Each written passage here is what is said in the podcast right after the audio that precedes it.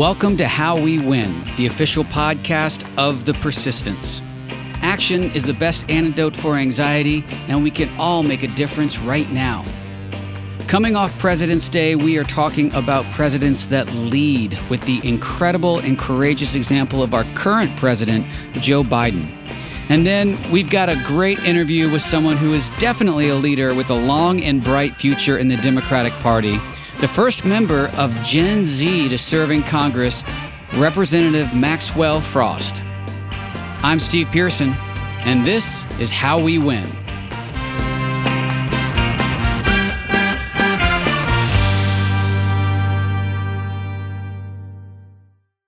Hey, everybody. Just me today while Jennifer is on a well deserved vacation with her family.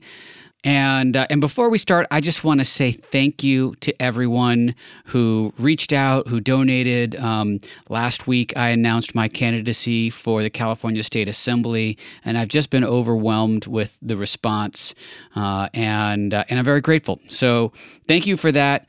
Um, we have uh, leadership to talk about today, coming off of a long weekend and President's Day. Uh, I know that you've all seen the absolutely incredible pictures and images and video of our current President Joe Biden in Ukraine on President's Day. Uh, just astounding to watch him walking with President Zelensky as air raid signals were blaring overhead.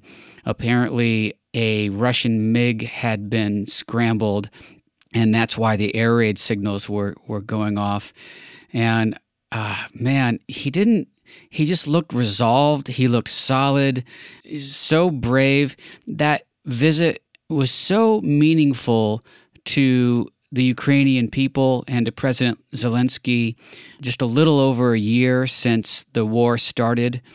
Uh, I just can't help but think back to the former guy's term and, and where we were at with our standing in the world. We just had lost the faith of world leaders. We had lost our standing. It was so scary and so sad to watch that leadership slip away. And there's a lot of things that Joe Biden has done since he's been president. Uh, maybe there was no one else who could have brought America back in, in terms of our standing in the international community like Joe Biden has. And um, this uh, covert trip, 11 hour train ride, which you know he loved. He's a train guy. Uh, so he loved being on the train, um, was used to that but this is what leadership looks like and, and these images are going to be pressed into our history books um, at least the ones that um, the republicans let our children read um, that aren't being banned from libraries in red states. Uh, just saying. So anyway um, president's day wow. And then the other thing, the very sad news um, of President Carter going into hospice in his home, and um, uh, we are uh, just thinking about him and his family in in this time, uh, such a difficult time. But what an incredible legacy! What a caring and amazing human President Carter is, and and and has been his entire uh, long ninety eight years. Um, I want to share one quote that I shared on social media because it really resonated with me from Jimmy Carter. I have one life and one chance to make it count for something. My faith demands that I do whatever I can, wherever I am, whenever I can, for as long as I can, with whatever I have to try to make a difference. That is so powerful. That is how he has lived his life, and uh, that's how I aspire to live my life. And I know that um, that you all feel the same way. We're just looking for where we can make a difference, where we can make this life count for something, and lift people up around us.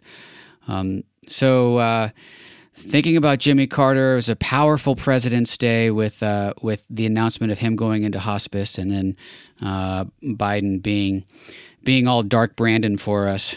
Um, So I just wanted to talk about that and celebrate our, our presidents and not talk about the former guy and his you know, multiple legal problems because that's going to unfold, I think, pretty soon here in the next few weeks. There is, uh, I want to note, a special congressional election happening in Virginia. It's the Virginia 4th District uh, as I'm recording this right now. So uh, we'll find out the results when this podcast is released tomorrow. But if all goes well and Jennifer McClellan wins, Virginia will be sending its first black woman to Congress, which would be very exciting.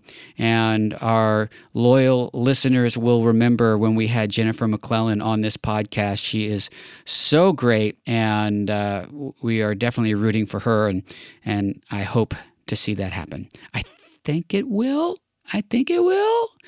My voice goes very high when I'm not sure of myself. But anyway, um, all right, so let's get right into our to do list. And um, we've been talking about it. It's the Wisconsin Supreme Court race, which is on April 4th. The primary is happening also right now as I'm recording this. So as of tomorrow, we will know who made it to the primary. It's a top two primary. So we've been working to ensure that you know, one or maybe even two of our liberal candidates makes it to the top. Uh, if we get shut out, that would be very, very bad. There's two very conservative candidates running. And the problem, as we've talked about before with this, is the election is technically nonpartisan. Uh, their party affiliation is not on the ballot. So that's why these phone calls have been so important. So, um, uh, there is still opportunities to get involved, though. As soon as we know who that candidate is um, that makes it through, we have got to do everything we can uh, in this pivotal election. Very, very important that we work on this race. Our friends at Swing Left continue to have some great resources there, so we will put those uh, links, that the link to get involved, in our show notes. Um, I want to talk about my reasons for hope. And it may sound like pandering, it may sound self serving, but I assure you it is sincere. What has given me hope is all the people who have reached out and donated to our campaign for California State Assembly.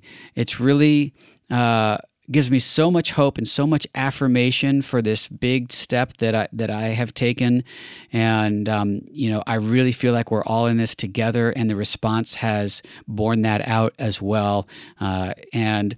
You know, it's hard to get people excited over a California assembly race when people, you know, may not know much about the assembly or who their assembly member is or even what an assembly member does.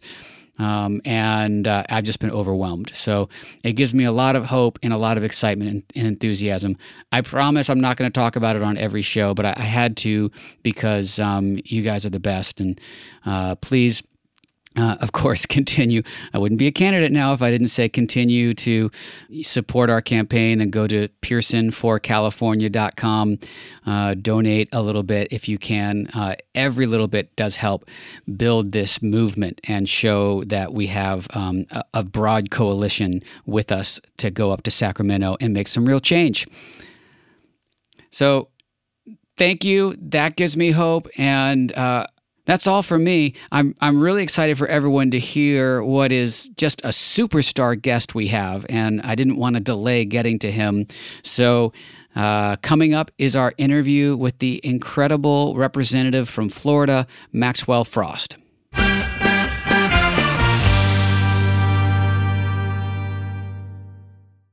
Maxwell Frost is the U.S. Representative for Florida's 10th Congressional District. He was previously a National Organizing Director for the ACLU and the National Organizing Director for March for Our Lives. He's also the first member of Gen Z to serve in Congress, elected at the age of 25. Representative Frost, I am such a huge fan. It's an honor to have you, and thank you for joining the show. Of course. Thank you so much for having me on. Absolutely. Um, so you're a freshman in Congress at what must be a really frustrating time to be a Democratic member of Congress. Uh, the Republicans are not serious about doing anything to help working Americans. They are just launching ridiculous investigations, like the recent hearing on Twitter policy. That hearing did, however, lead to one of the best moments in congressional history. Uh, you managed to get PAB into the congressional record. I guess my question is is this job everything that you thought it would be? everything and more. No. Uh, well, you know, that's obviously something I didn't expect to happen. Uh, but yeah, Republicans are just playing political games. They're using our hearing time to talk about things that most people don't care about, and it's it's it's horrible, and we have to call it out every chance we can. That was part of you know my line of questioning yesterday. It was re- to really expose that. And look, it's not even just about me saying, "Oh, conservative thought is horrible," this and that we're not even having those debates. It's not like we're not doing hearings or having votes on affordable housing. We're not even getting the chance to vote down on a bad housing bill, right? right. We don't even have a housing bill. You know, we're not getting the chance to vote vote down or debate conservative bills on things people care about. What we're getting isn't necessarily even conservative or democratic. It's far right wing, MAGA extreme bills coming to the to the House floor meant to divide us, meant to pin people in a corner. It's all a messaging um, tactic for 2024. So the Speaker of the House is really playing a comms role for the Republican Party come next cycle. And that's what every single one of these bills are. I encourage people look into it. Look at the bills coming to the House floor. The, these are divisive bills that they don't do anything. They're resolutions meant to divide people and um, and we have to call it out. Yeah, I mean, as as someone who really sought to run for office and represent you know their community because you have some real connection to personal issues that that you want to you know move forward on. It just must be so frustrating to uh, to be in a congress where they're they're as you said the people who are controlling the docket are are, are not putting up anything serious. Um, you are uh, vice chair of the House Gun Violence Prevention Task Force, and, and you brought Manuel Oliver to the State of the Union address with you. Um, is there anything that we can build on from the legislation that we passed last Congress? Are you, uh, amidst all of those MAGA Republicans and all the noise, are you finding any partners on gun violence across the aisle? Not yet on gun violence, but I will say I think something that we can build off of from the last Congress uh, is money for community violence intervention programs. It's something that's not new in practice, but that's new for the United States Congress. These are programs at the community level that work in the community to end gun violence before it happens. And these programs take many different forms. It could be that after school program that teaches music. It could be uh, guns down, gloves up, which takes kids off the streets and teaches them how to box. It can be violence interrupting programs where it actually people go out in the community, they make friends and relationships with gangs and people in the community, and they're able to suss out when violence is going to happen and they interfere with that violence, talking with people and working out issues so they don't end up in death. These programs are typically not funded well. It's been people out of their own pocket um, doing things for the community. And so, just uh, last uh, last session, President Biden and Build Back Better proposed a historic five billion dollars for these programs across the country. Um, obviously, Build Back Better didn't pass. Steven Horsford, um, the uh, Congressional Black Caucus chair, has a bill that passed the House last year called the Break the Cycle Act, and it passed the House, did not go through the Senate and I know he's going to reintroduce it. And we're going to work to see if we can get Republican support on this. It's appropriations. It has nothing to do with taking guns or this and that, the highly politicized parts of ending gun violence. And it's a real way we can save lives. Hmm. Uh, well, that sounds promising. And, and, you know, a lot of that has to do with uh, criminal justice system too and, and interventions uh, there you've been leading the charge to transform our criminal justice system. And it was incredibly moving to see the parents of Tyre Nichols at the State of the Union address. And uh, Tyre's mom's words to Biden something good must come from this. Something good must come from this. Um, it's hard to imagine partnering with any Republican lawmakers on criminal justice reform right now, but um, it sounds like there's some ways to move forward and make change happen. And I know it has to come from us too. Like uh, the people need to make their voices heard and support the work that you're doing in Congress. But um, how how do we move forward to make change happen? Yeah, we've had some great conversations in the Congressional Black Caucus about what what bill are we going to bring up? What what's something we can work with Republicans on? And I think there's space to do it But the problem is going to be as soon as it becomes bipartisan, you know, Republicans are going to want to revert back to the same talking points and the same solutions that haven't really solved the problem. Um, and look, training is important. We have a ton of training. We have more training than we've ever had. In fact, the five officers that bludgeoned and lynched uh, Tyre Nichols on video did it while their body cameras were rolling. And they were actually part of a special division that were some of the most highly trained officers in that department. So it's not to say, tra- I'm not saying training is bad. No, we need, tra- of course, we need training. Of course, we need body cams. But the, the point here is we need more than that. We need to really have a real conversation of public safety in this country. How are we putting resources in the hands of civilians to be play a large role in public safety? And what are we doing as far as policing is concerned to limit the amount of these negative interactions that end in death a lot of times or end in mass incarceration? Um, what are we going to do about it? And uh, hopefully there'll be some Republicans we can sit down with and say, listen, let's put aside the politics, put aside all the talking points that y'all use against us and we'll use against you. And just let's look at the problem. Let's look at the data.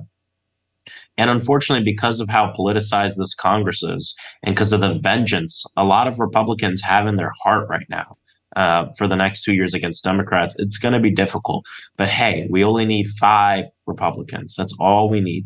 Five Republicans to come to the table and work with us on this type of legislation. So I'm hoping some people will come around you know, we've had a lot of Republicans who won in either uh, uh, very tight race, or who won in tight races, mm-hmm. which means they have a whole, you know, they have they don't necessarily have a huge conservative mandate. They need to work with us, and if they don't, we'll m- make sure their constituents know about that in 2024. So, yeah. All right. Well, let's talk about the Republican presidential primary, because a lot of eyes are on that right now. And um, yep. we've talked about on this show how dangerous DeSantis is, and also how the media is really starting to position him as a reasonable alternative to Trump which mm-hmm. in actuality he's you know way worse than Trump, and showing it with every single policy that he implements in your home state of Florida. Um, yeah. So it seems there is a need to define DeSantis early.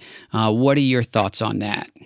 No, I agree. Um, this is something I've been thinking a lot about about over the past two weeks, and I intend to be a lot more vocal on it um, because I feel like not enough people are talking about the specific abuses of power we're seeing in Florida. And it's every week there's something new. Um, a lot of folks don't know about what's what's gone on with a local university we have, our local college, a new college of Florida. It's a small liberal arts college in Sarasota. I've been there a lot actually. I'm a drummer and I've performed there like five or six times. And it's a college that has a lot of queer students and students of color. You know, they don't wear shoes around campus. You know, it's a very liberal arts college. Yeah. Uh, but it's a beautiful place. It's safe for a lot of people. And DeSantis is abusing his power. He completely removed the entire board of trustees. He installed a ton of DeSantis loyalists as the board of trustees. That board then fired the univer- or the college president, installed the former Speaker of the House, Republican um, Speaker of the House as the president at university. And now they're saying they're going to reassess all the professors, the curriculum, everything. So it's a hostile takeover of this university, taking out the DEI programs, everything like that. I mean, it is.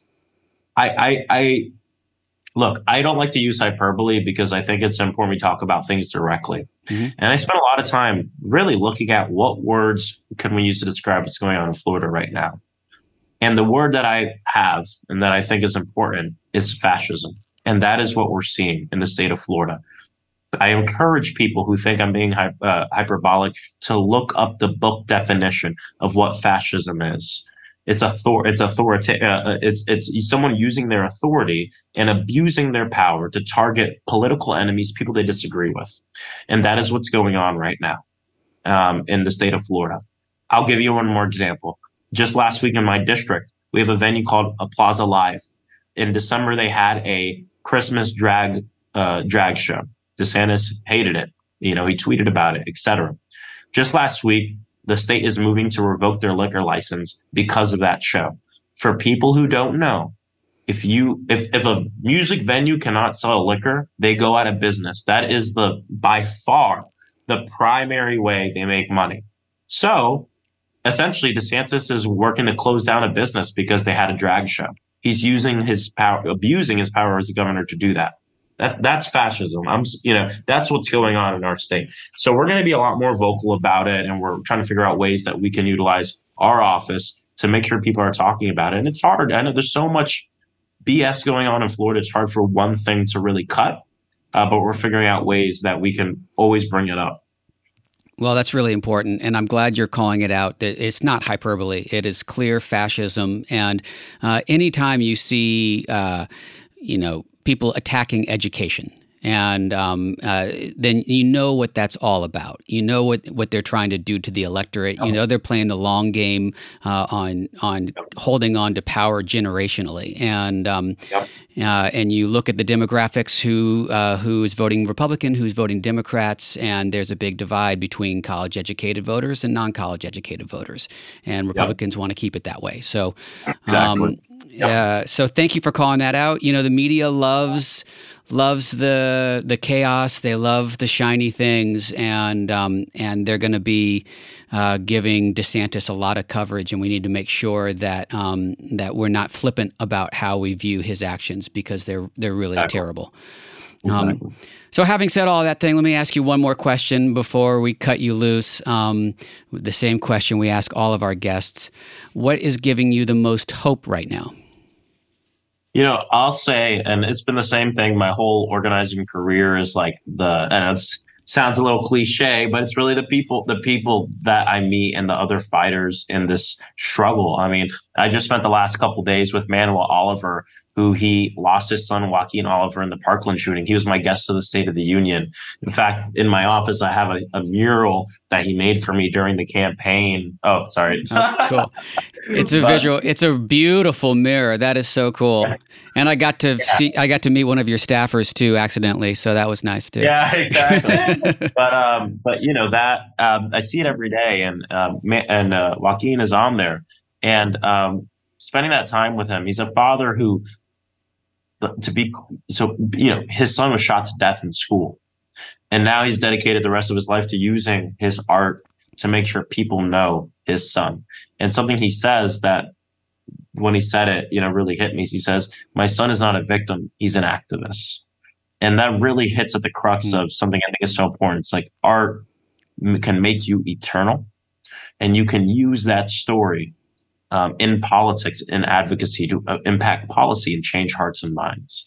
And um, and it just has given me the energy i need uh, to continue. So it's the people i met along the way that, that, re- that, really you know it, it keeps me uh, not just like it doesn't not just tolerating this fight but really gets me excited to, to be a part of this fight. It's that joyful community that we have together. Yeah you know in exactly. this in this really really difficult and painful work that we do we find joy in this work when we do it together. Exactly. and, and, joyful resistance is important. Yeah. And uh, and uh, talking about fascism the first thing that fascists do is come after the artists right? Yep. So, yep. What we see. Um, maxwell frost i wish we could keep talking. It's such a pleasure to meet you. Thank you so much for your time here today. Thank you so much. Have a great day